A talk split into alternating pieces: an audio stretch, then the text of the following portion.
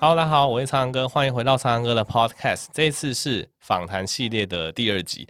那上一次找来了两位护理师跟大家分享医院里面非常有趣，然后有一些不能公开的秘密之后呢，那今天我们第三位来宾算是第三位，但是第二集我们找来了一位物理治疗师。对，那物理治疗师其实在不管是运动领域或是医学领域都是非常重要的角色哈。那今天找来的物理治疗师他叫鹏鹏，那他之前是跟我一样是台大的校友，他是台大的物理治疗学系，那现在是肌力体能跟体操教练，听起来就很威猛。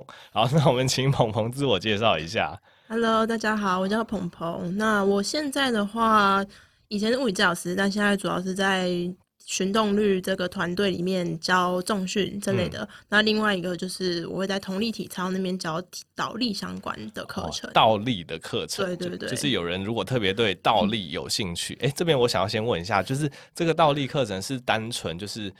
初步当然就是要教你倒立起来嘛，uh huh. 那会不会有一些进阶倒立起来，什么用手走路啊，或者怎么样？哦、oh, 有有有有哦，对，但是因为其实倒立还是分蛮多种的啦，它有些是控制的，就是在原地不动，或者是倒立走路。哦。对，所以所以其实倒立之后能够变化的东西蛮多的。对，没错。好，没关系，我们晚一点再聊倒立这部分。其实 我个人也蛮有兴趣的。好，的好，那因为我们这个系列其实主要还是以医护人的访谈为主，那想要聊一下一些关于你的一些。细琐就当初大学的时候细琐一些心路历程，跟你之后进到职场之后的一些所见所闻。嗯、那你现在其实一部分也算是转职了。那在中间的一些心路历程，都想说可以跟观众分享一下。啊、好，那一开始的第一个问题是说，哎、欸，为什么当初会选择物理治疗系？那可以顺便跟。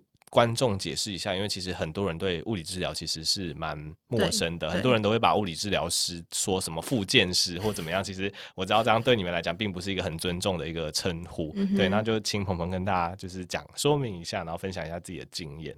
其实复健师那个词也不能说错误，但是时空用的不太对，嗯、因为。复健是以前的系叫做复健系，哦、但因为现在已经分成物理治疗系、智能治疗系，甚至有语言治疗师、音乐治疗师这种，了解。所以说就比较适当的叫法是用他们现在专业的名称去称呼。复 Okay 健师应该算是比较古早以前的一种广泛的称呼对。对对对对对，哦、了解。那，那嗯，嗯，物理治疗的话，其实很多人就想到，哎、欸，物理治疗是不是跟物理有关系？我物理一定要很好才可以进去吗？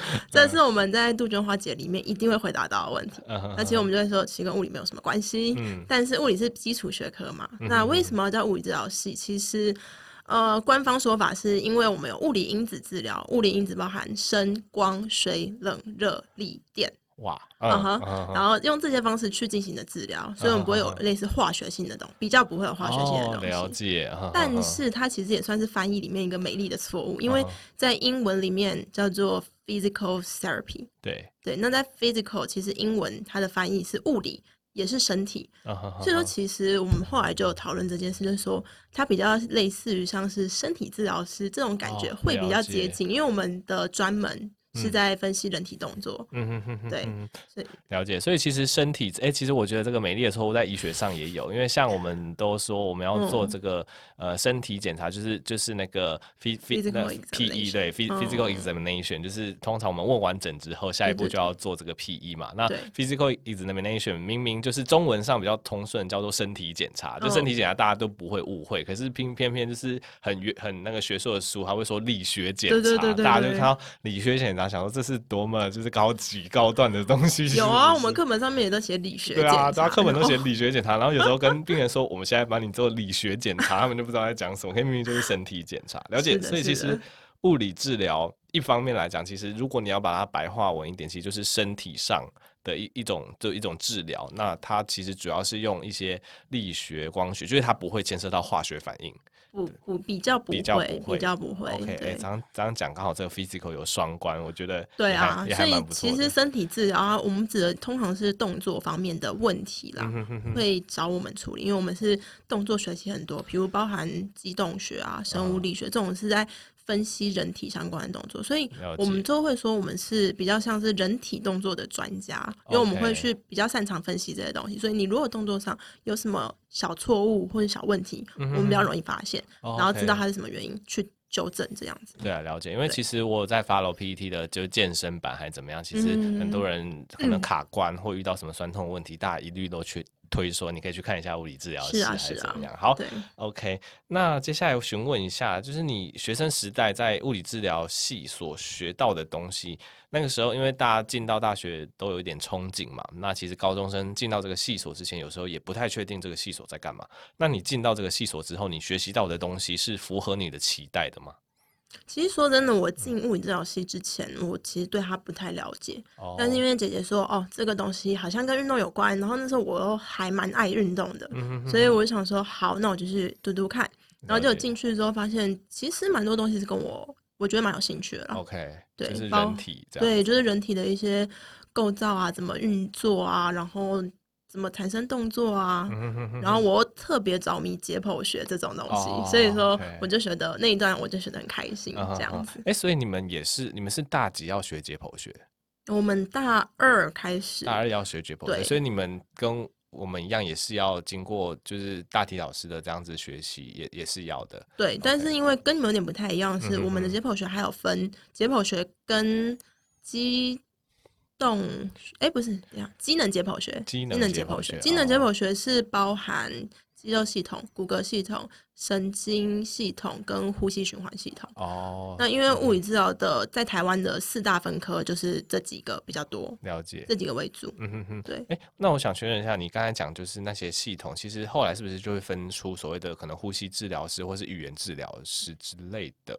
哎，语言还是语言治疗师比较偏职能，因为其实我都不太确定说，就是这些治疗师他到底原就是从物理治疗师出身的，还是从职能治疗师出身的？嗯，这个就比较没有办法，我比较不确定啊。了解，对但是。这个四大系，像我刚刚说的四大系统，是因为跟物理治疗后来的分科有关。嗯、哼哼我们有分骨科物理治疗、哦、心肺物理治疗、神经物理治疗跟小儿物理治疗，哦、这是目前台湾的分科。这样子，对啊，以我在儿科的经验来讲，因为其实儿儿童蛮多早产儿的嘛。对对对。那，那早产儿的话，反正我们都会找杨老师，对，就是就是我们就是负责小儿的的一些口，就是一些吞咽的训练啊，还是怎么样？因为我们一些早产儿有时候可能等到他到三十四周、三十五周。理论上，他这时候应该要开始会要会吸奶，要会吞奶，可以发现有些发展会稍微慢一点点。嗯、然后我们就会说，哎对，赶、欸、快发照会给物理治疗杨老师这样子。然后所以，所以我们就是大概杨老师是我们我们那个新生儿科最最常被召会的人，很忙 很忙，对对，很忙很忙。然后对啊，而且早产到后面也会有一些动作发展问题，那也可以找物理治疗师去帮忙促进他的动作发展。对啊，所以其实我觉得这方面这个领域就算蛮重要，可以一般民众会比较少就是接触到这个领域，所以可能会相对比较。不了解一点，是的，是的。好的，那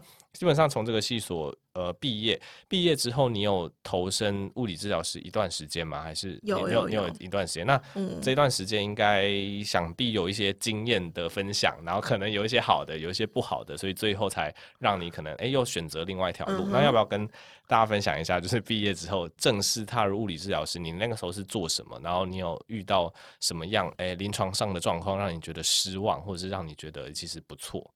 其实我没有，我毕业之后其实不算是有真正的踏入职场，因为我在研究所时期其实就开始有做一些 part time，嗯哼，那有可能是做运动相关的防护，或者是。哦我去诊所里面打工，嗯、那诊所里面打工就是在比如说骨科诊所或者是复健科诊所，嗯、你要看到电疗仪器响了就去按掉它，病人哪里哪里要拉药，你就去帮他拉药，对，所以操控机器的角色，对对对。那在那种的话，我们就称作为诊所。嗯、那物理治疗师毕业之后，主要会分为在诊所工作，嗯、或是在医院工作，嗯、或者在物理治疗所工作。嗯、那以前物理治疗所比较少。物理治疗所做的是自费项目，对对。那现在台北区有越来越多物理治疗所开幕，所以也蛮多人选择去自费物理治疗所。嗯、哼哼那我个人也待过物理治疗所一段时间。嗯哼哼。那呃，诊所的部分呢，就是因为它是健保嘛，所以呃，就只能做的东西有限。那医生给你说，哦，他去做电疗、热敷、拉药，好，你就去做电疗、热敷、拉药。你如果跟他讲额外的东西，你有可能会被。特别关照。了解。对对对，所以这样的话，我们自己都知道说，因为做这些仪器治疗其实效果很有限。那其实之前的新闻有很多在讲这些东西了，所以我想我就不多赘述。对，那我想要确认一下，因为其实像我刚刚讲到那个健身版还是怎么样，因为其实很多人都蛮推所谓的徒手物理治疗。对对，那我有一个呃，我我大概知道原因，但我还是想要问一下鹏鹏，就是说，当然我们复健科诊所或是骨科诊所，大部分人做复健，大家的一些传统刻板印象或者是传统观念，或者说现在常见的状况，就是电疗、热敷这些好像比较基础的东西。那呃，那如果把你们的徒手物理治疗融进去这些诊所里面，是你们会变成没有发挥的专长吗？还是说，就是因为健保不给付这一块，所以你们做了也是白做，所以干脆医生就叫你们不要做，是是这样子吗？我们可以说实话，没有关系。其实，在健保里面是有所谓运动治疗跟徒手治疗的点数。对。那我们治疗分简单、中度跟复杂。嗯哼哼。那通常仪器治疗都是偏简单或者中度。对。大部分简单，嗯、那依据你简单、中度或复杂而得到相应的鉴保点数。如果我今天开徒手治疗，我就会有复杂的点数，所以点数会比较多。嗯哼哼。但是因为你如果帮一个病人做十分钟的徒手，但是你十分钟你去外面按仪器，你可以做可能十二十个、十个二十个病人，但是你只能做一个病人的徒手的时候，那相对来说，你简单点数虽然少，可是你乘以十，跟你复杂点数乘以一就会差非常多。哦，了解。所以可能类似说，哎，你做一个复杂复杂的徒手治疗，你有一千点，然后你做一个简单的，你有两百点，但是你在做一千点的过程中，你做两百点，你其实可以做个二十个。对，可以这么说。四千点这样子，然后所以但点数差也没这么大哦。哦，了解。所以 其实复杂跟简单，它可能有差，但是也没有差很多。但你做简单，你反而一次可以拉拉大那个数据。对，了解。所以以经营者的角度的话，他们就还是会觉得说，哦，那我就做简单就好了。哦，对啊，这样我了解。因为我我我其实因为我都没有跟物理治治疗师深谈过，我只知道说，哎，通常在这种。你就是在诊所附属底下的物理治疗师，大部分都没办法自己做徒手治疗帮患者解决问题，大部分都还是操操作仪器。原来后后面有这样子的原因。对，那所以会有另外一条路。嗯、那如果病人真的需要徒手治疗的时候，嗯、你可以选择一去诊所做自费的徒手治疗，OK，或者是二你去自费的物理治疗所做物理治疗。嗯、了解。对，但是。其实物理治疗的三大因三个要素里面，徒手治疗跟仪器治疗是其中两个，还有一个叫运动治疗。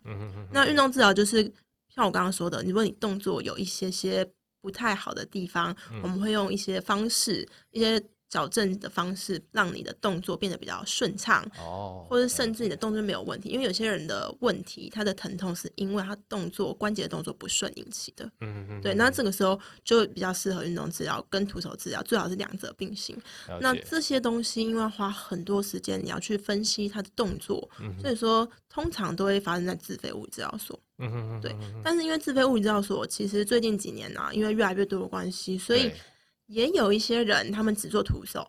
然后就有点是哦，病人来，我让你做徒手，然后你好像变得比较舒服，就让你回去，嗯、也是有这样的物理治疗所，但它就有点像是在按摩而已。哦，了解。就是相对来讲，那个专业度就就就没有没有到那么复杂这样。是，然后我们就会觉得这样子，你就好像在做服务业，不是在做医疗业。Oh, okay. 所以其实有时候在诊所或者在物理治疗所，你要找到真的理想中的工作环境，还是蛮碰运气的。Okay. 就有可能你想要做这些治疗，可是你去应征那个地方，他可能就没有在做这样子的治疗，这样子。对对对。了解。那那你们会有那个法规的问题吗？就是因为像一般的附件。或是骨科，他们的物理治疗所，他们会变成会需要医嘱才能做这些事情。那自费的物理治疗所是不是就跳脱这件事情？没有，没有，没有，他还要还是一样要医嘱，还是要医嘱。没错，所以如果你要去自费物理治疗所的话，你要准备三个月内的医师诊断书。哦，对，他不见得是要召回，但是还有诊断书证明你先去看过医生了，然后你再找物理治疗师。OK，对，所以说意思就是，如果你今天要去自费物理治疗所，你先去看完医生，然后接下来三个月内，你就可以在治疗所跟他约诊进行治疗。Oh. 但是，一旦三个月的时间到，你必须要再去拿一次医生诊断证明，oh. 然后再来，然后才能去自费的物理治疗所。可是因为治疗所通常里面没有医师，因为治疗所里面都是治疗师嘛，嗯、所以要么你就是要有合作的，不然其实病人有时候就会嫌麻烦，就是说、嗯、哦，为什么我还要再去看一次医生？Okay, 那他说我明明看着就是需要的物理治疗师，为什么我还要去看医生？这样，那、哦、他们就会有这样的疑惑。哦、对，OK，听到这边我大概知道，就是物理治疗师在台湾绝大部分会遇到的一个。就是毕业之后遇到的一个处境，对对啊，对啊，对，因为像像，因为我是在做医医学频道，有另外一个就是三个字的频道，不知道对对对，我知道，对三个 字，他他他比我早做很多，他好像比我早两年开始，所以他也是一个很有名的物理治疗师，这样子。那他也是分析过类似的问题。是啊，是。那那我们就回到你当初毕业之后，你是你是你是就是因为这样子觉得比较失望，然后才才去转职的嘛？那个时候心路历程是怎么样？其实那时候我是因为比较喜欢做运动员相关的，uh huh. 所以我第一个我先去诊所待过 part time，我觉得我不喜欢在那里面按仪器，嗯、像仪器操作员，所以我后来有去物理治疗所。嗯，那去物理治疗所的时候，呃，也不是说不喜欢，而是刚好那边的环境可能还不适合我，所以我后来也离开了。Uh huh. 那直到我毕业之后，最正式的一份正职工作是去照顾运动员。再去左训中心，oh. 国家训练中心。哦，所以你毕业，你的第第一份正式工作就是在那个训练中心。对对对，然后因为那个时候刚好有一个体操运动员，他需要做一些物理治疗的防护的部分，然后我们老师就介绍我。过去，因为他知道我在练体操嘛，因为有在练体操物理治疗师，应该基本上在台湾是不太有的，对，所以他就想说我对这个运动比较了解，就让我去那边。然后其实，在那边待着是还蛮开心的，因为我本来就是喜欢照顾运动员，对我来说，因为运动员他们的。Motivation 动机比较强烈，所以说你叫他去做一些，比如说运动治疗的时候，有哪些动作你要做，可能十五下三组，他觉得一般人觉得哦很无聊，我干嘛每天做？嗯、那运动员可能他因为有很强烈的动机，他想要赶快回去，所以他会比较 follow 你的指导去做。OK，对，了解。所以那个时候就是因为这样子契机，就就等于是开开始就是去做一些运动员的一些防护项目。所以那那他这份工作跟你目前的工作的。的的的的联系是怎么样？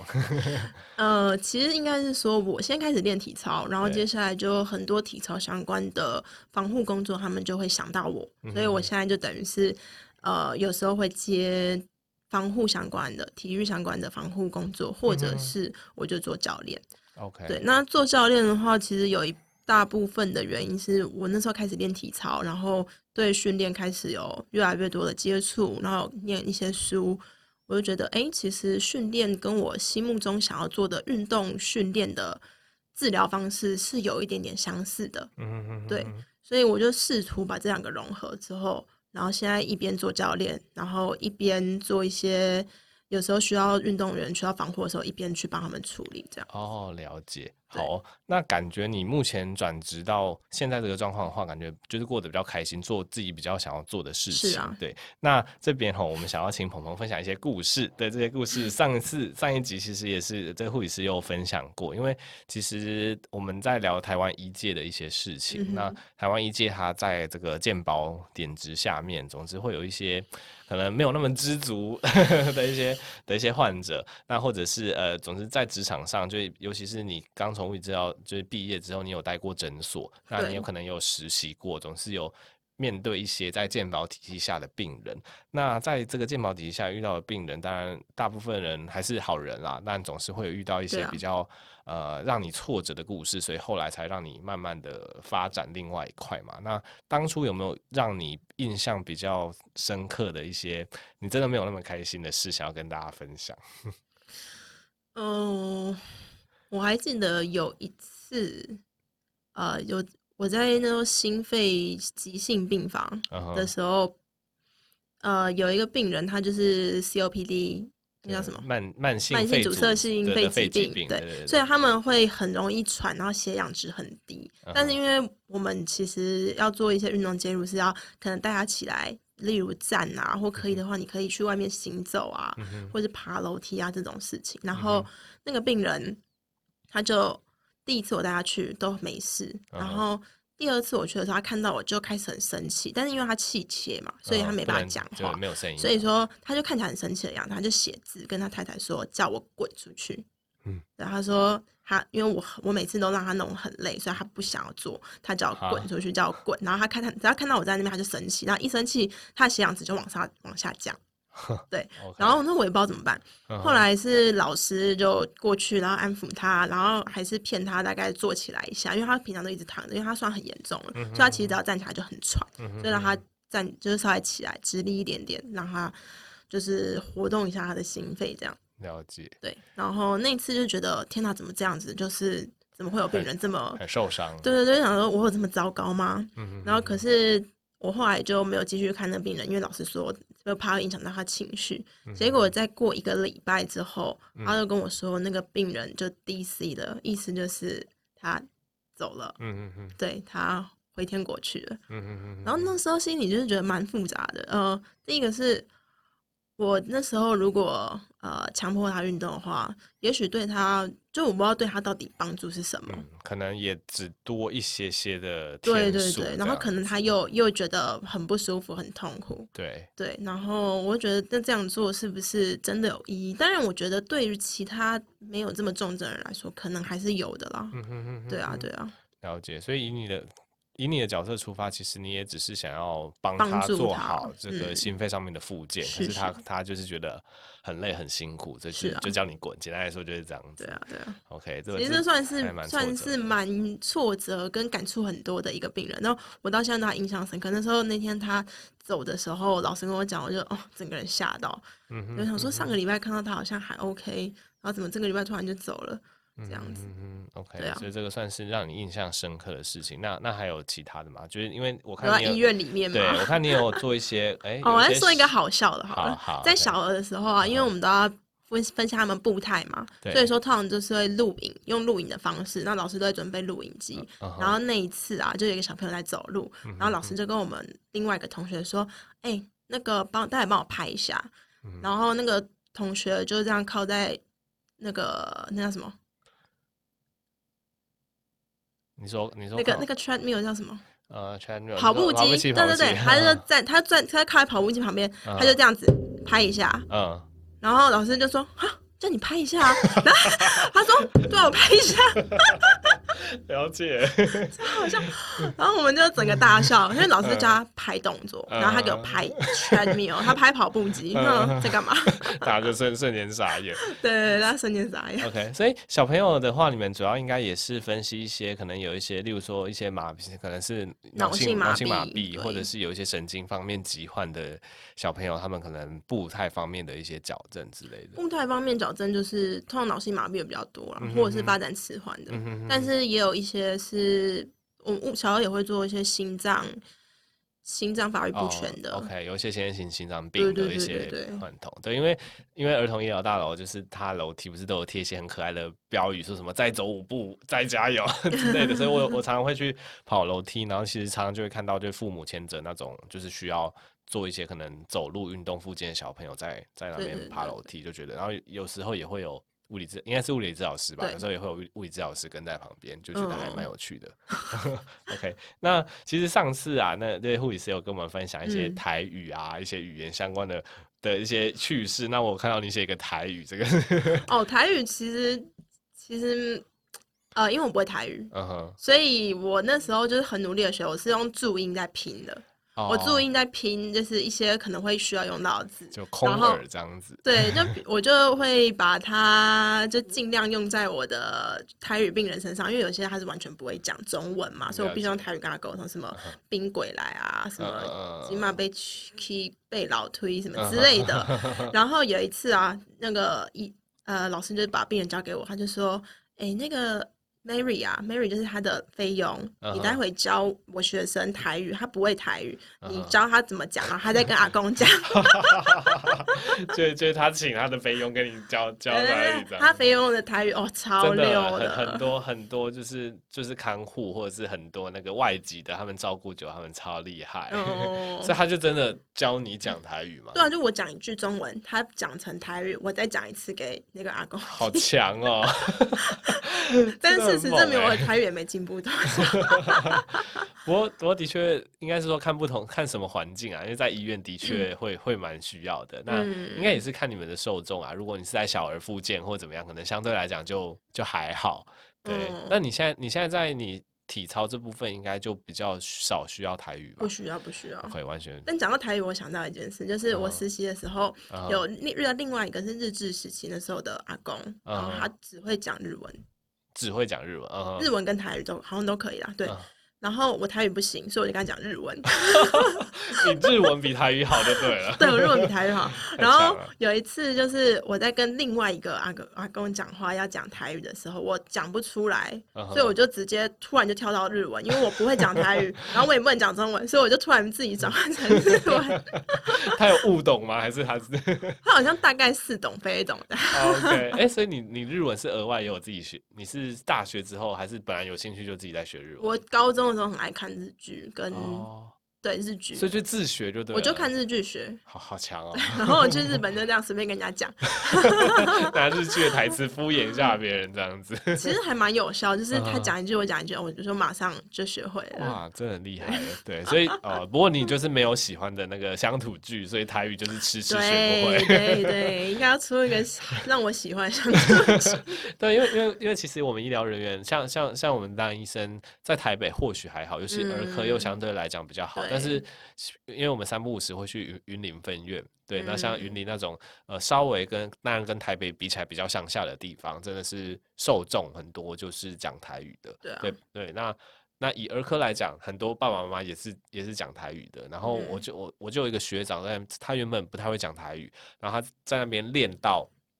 他讲那个先天性，因为他是心脏科医师，他跟家属卫教先天性心脏病的时候，他他没有，他全程用台语讲，他练到这种程度超强的，哦，就我真的是不知道要怎么讲什么法洛氏四重症的台语，还是什么心室中隔缺损的台语，我连中文都不会讲，我就直接冒一句英文出来。然后我想说心室中隔缺损，下面哎，你的心破破几个坑之类的，那听起来好恐怖。对啊，对啊，然后然后什么心房，然后。然后，然后我那个学长还很厉害，就是他他，因为我在 follow 他的 FB，嗯，然后他的 FB 上面他还把他的投影片秀给我们看，就他的投影片也是台语呈现，就台语有自己的文字嘛，哦、对，他的投影片也是也是用台语呈现，然后他就说，就他他是从一个可能平常不太会讲的一个人，然后在那边就练到可以全程。卫教用台语卫教先天性心脏病，我就觉得哇，超级厉害！我真的觉得是环境造成的，就是你要有那个环境，它你才有机会练习。对，然后也要有动机。对啊，对啊，因为像我之前去香港，我去香港实习交换一个月，uh -huh. 然后那时候我也是完全不会香港话，uh -huh. 可是因为我每天听，每天听，听到。会讲一点，就是我听到可以听得懂，大概七八成。哦，对，然后我那我讲的还比台语好 哎、欸，厉害。对，语言这种东西真的是就要有那个环境。对啊，对啊，所以我也觉得他们不能因为我不会台语，所以就责备我。其实我就是没有那个环境嘛。嗯，对啊，但还是努力啦，努力去学。OK，那我看到你有参加一个是摩洛哥的世界中学生运动会，这个是。这个算是随队出去，哦、就是像，所以是你已经毕业之后的事情，还是你还在在学？在学的时候，因为他们是单个、嗯、单个比赛，需要物理治疗师跟着他们出国、哦、去就是可能照顾那些小的运动员，因为是中学生嘛，哦、所以都是一些中学的小朋友这样然后那一次印象很深刻的原因是我其实从来没去过摩洛哥。嗯。他在摩洛哥在哪里？我正想要问他哪里。摩洛哥在北非。OK，在北非。OK。所以意思就是说，我要飞很久才有办法到北非。Uh. 然后我记得那一次，呃，最痛，呃，印象深刻的点是因为他们没有什么高速公路，所以我们。飞了很久到北非之后，要去另外一个城市比赛，嗯。我们是搭游览车，哦，那但是游览车因为只有一段走高速公路，另外一段走类似像乡间小路的地方，嗯。你可以想象它就是泥的路，没有柏油，嗯，然后只有两个线道，嗯。而且如果你有两边都有车的时候，另外一边要先停下来靠边，让他们走过去，你才可以过去。嗯，而且路上有牛，有牛，会不小心撞到牛就对了。对，然后两边都是牛，是那种很低很矮的草，嗯，然后。那一趟在原本，如果你开高速公路，可能一个小时多两个小时就到。哈，我开了五个小时。哇，就是不断的会车，对，不断的会车很慢，然后闪牛，哎、欸，有牛停下来扒它，对。OK，所以运动赛事本身呢，就都还顺利。运动赛事本身算是还蛮顺利的，可是因为摩洛哥其实它好像算是第一次举办，那他们发展没有那么好。哦、所以其实蛮多场馆有一些问题的。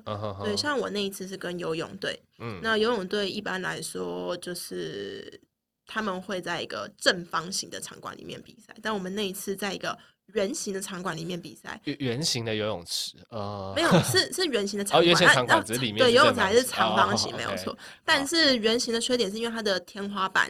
会有斜线，所以它不是直的，哦、所以有仰视的选手，他们就会一直往旁边去撞那个，哦、就对了。对对对对，了解哦，我了解，因为有仰视就是要对上面的线嘛，然后如果对不到的话就会，他他因为那个线都斜，所以每个人都是偏某个方向，你就看到每一个人从上面看都往某个地方偏。对，OK，我哎、欸，我觉得这个经历也蛮有趣的，所以等于是你们在大学的时候，就是可能。是这算是每个人都会有这样的机会吗？还是自己要去争取？就是随队去去去帮忙这样子。因为像我刚刚说，原本物理治疗应该是分四大科嘛，所以骨科、神经、心肺、小儿没有任何一个东西叫运动。Uh huh. 但是如果你对运动有兴趣的话，我们的学系里面有一个老师，他一直在 promote 这相关的东西，uh. 所以我从大一其实就一直跟着这个老师做一些运动员相关的防护。Uh. 所以那个老师也是后来推荐我去。国训中心的那一位老师，OK，对好，所以对听听起来你是你的热忱是真的是在运运动这一块，是啊是啊、就是不管是运动防护、运动物理治疗，或者是你本身可能有在训练，然后当当教练，感觉都相辅相成。嗯、好啊，那我们现在就来聊一下，就是我一开始提到就是非常有兴趣的的，就是你目前从事的领域啦，就是你你目前是从事呃，就是所谓的肌力体能体操教练，然后。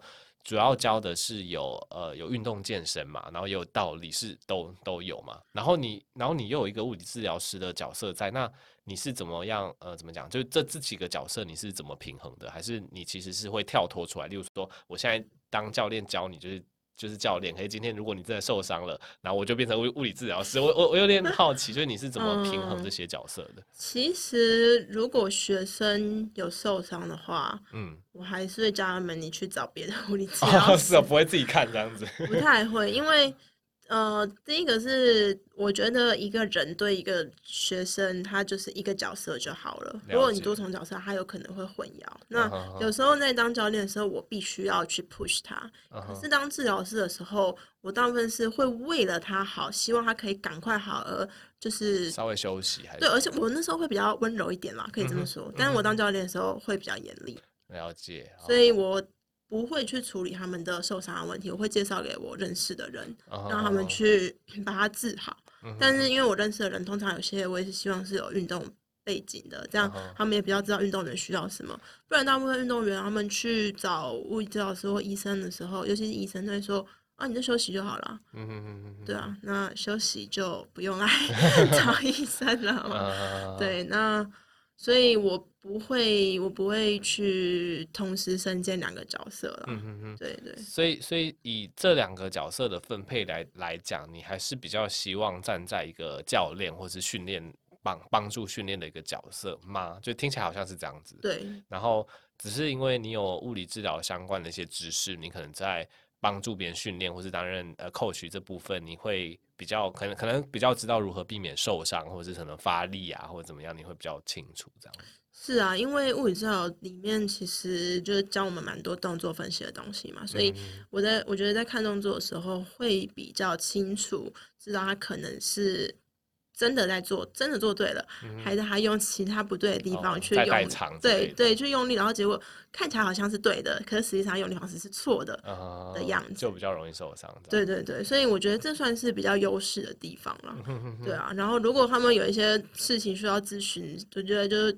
可以稍微咨询啊，但我不会去主动处理这样子。了解，所以你现在其实比较转向说，你是以物理治疗的这个知识去当你的 backup，然后.然后你就可以在呃习训练或者是呃健身教练这部分，你会就是会有更好的一个成效出来这样。对啊，因为本身已经有一些背景知识嘛，嗯、所以说我会希望他们做的时候就是。呃，你要尽量 follow 这些步骤，然后用什么样的方式去做，才比较不容易受伤。那你如果万一受伤的时候，可以怎么样处理，或者是我要做哪些事情去预防你受伤？嗯嗯对。而且而且这个其实蛮重要的，因为因为其实我。我从去年六月我开开始慢慢接触健身这样子，嗯、然后然后其实因为健身，我一开始当然也是有上教练课，对，然后教练课反正可能有有遇过其中几个教练吧，然后然后因为我本身又是医学出身，所以所以其实大概大概肌肉走向怎么样，发力怎么样，我会大概、嗯、当然可能不会像你们那么熟悉，但是至少我们。该有的解剖位置跟肌肉的功能我们会知道，然后你就会发现，就是教练有时候讲一讲就会讲错，对，然后但但我我不会我不会当下停下来，就是说，哎、欸，这其实应该是怎么样？因为我觉得那个是因为他们因为我们的专业本来就不太一样，因为我去。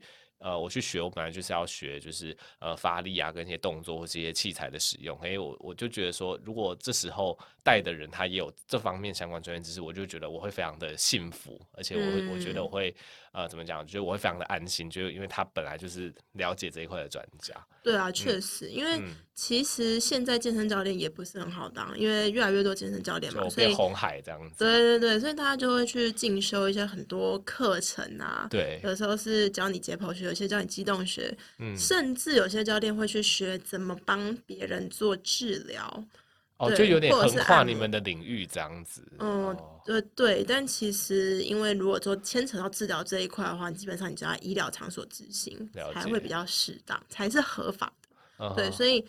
呃，如果今天就是教练，他是为了要迎合学生而去做一些让他可能舒服的类似徒手放松啊这种东西的时候，会比较不适当一点。但是在基础知识上面，比如说机动学、解解剖学这些东西，他们如果有学的话，其实会更能够像你说的，让让学生能够更幸福。嗯嗯对，但这就是教练本身要下功夫去努力的地方。那至于像我们这种转职的。比较需要的是，就是实际让学生操练，应该说训要怎么安排训练课表这件事情，让学生真的能够进步。除了你预防你受伤，我们还要能够让你进步。Uh huh. 对，所以两方都是有可以互相学习的地方。哎、欸，那我想要知道你，你安排训，因为因为变成你原本的专业其实是物理治疗，那你现在又切入到训练这一块，那你训练这一块，你你是怎么学习的、啊？因为像健身教练，他们可能一开始就有健身经验，然后他们就像什么很多证照，你刚才提的，可能那个证照多少会、啊、会讲。那那以你自己的经验，因为其实我我我个人也蛮好奇的，就是如果你要成为一个 coach，你要教别人如何进步，你这一块的课程你是？你是怎么学习进修的？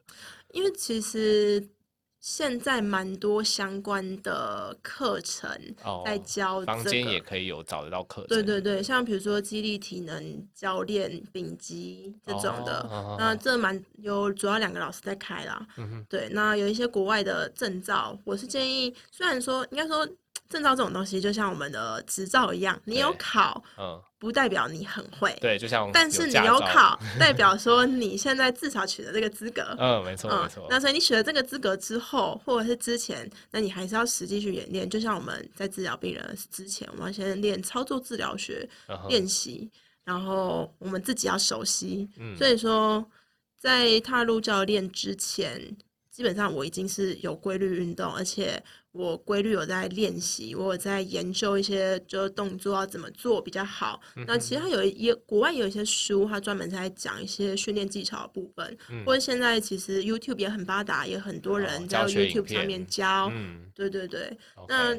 但是教呃，但是动作训练其实有很多门派，不只是重量训练，嗯、其实举重啊、田径啊，每一个门派都有他自己的优缺点，嗯、所以应该说看你相信哪一个，解那你就用他的方式，你就用这个方式去做，嗯、那你再稍微加入一点自己的东西，嗯、你要先模仿嘛，嗯，才有办法创新。嗯，哎、了解，这样我大概有概念，因为其实老师我有时候都会乱，因为我其实我就。做很多事情，就拍影片，然后又又录 录 podcast，然后之前也在健身，所以我每次接触接触到某一个算是产业嘛，我就会去理解说，那个时候就看教我的教练，就想说，哎，那怎么样可以去当一个健身教练？然后我就我就还有查过是什么 ACT 什么什么东西，反正就是那那那那些执照，那些四大对对，那四大证照，然后我还看过，哎，他的课多贵，然后 他要怎么考，就我都会去都会去研究过啦。其实他都有教科书，你可以直接看教科书，看完就去考。我蛮多对蛮多人是这样子的，所以就连课都不用上，可以直接考。的意思，对，因为有些他是补习班，就是密集，可能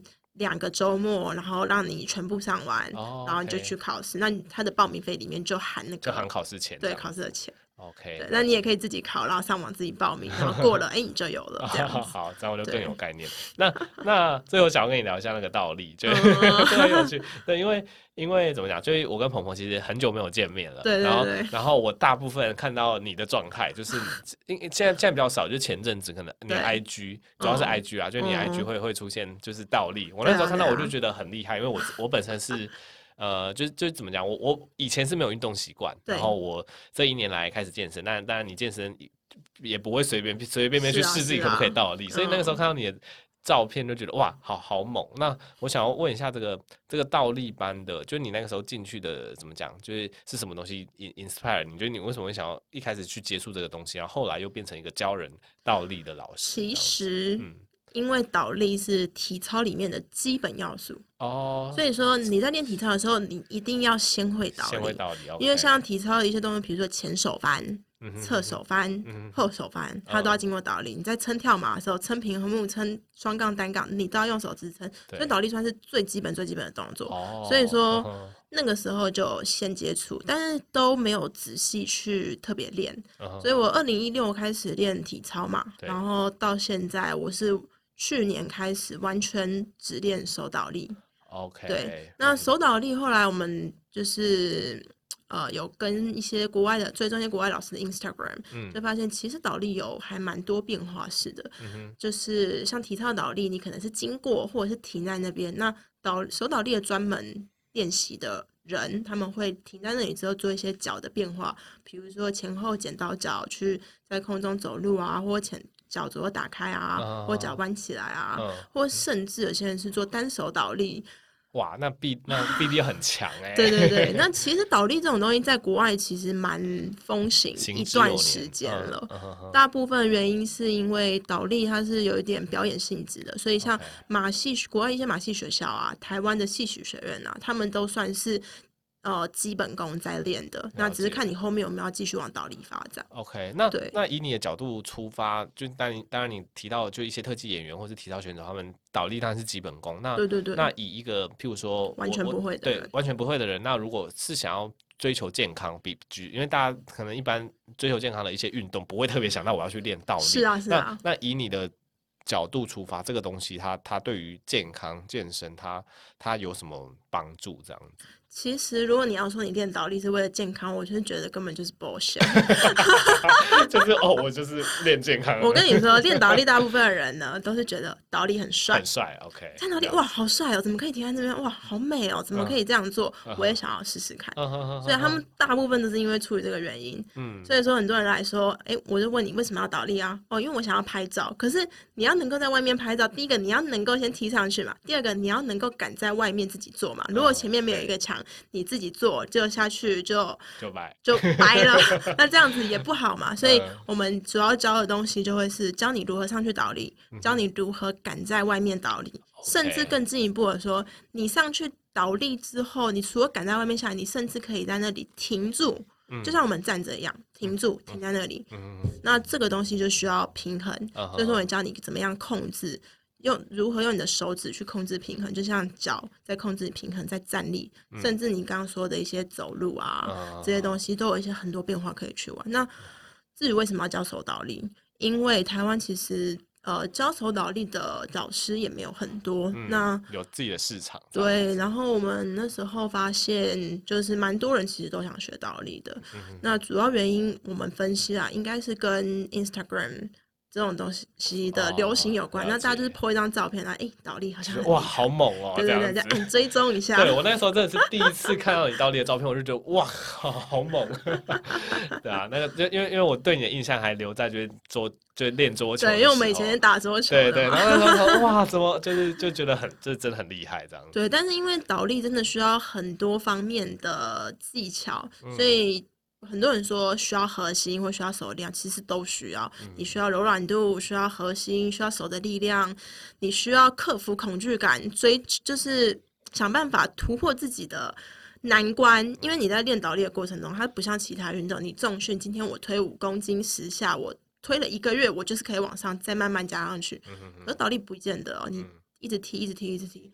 可能永远都不会停在那里，甚至你永远都上不去。嗯、有时候是因为技巧的关系，嗯，因为倒立它需要很高的技巧，所以说我们是，我跟我先生两个人，我们是在主要教倒立，我们在研看说哪样子的方式可以帮助他做出呃更快的进入倒立。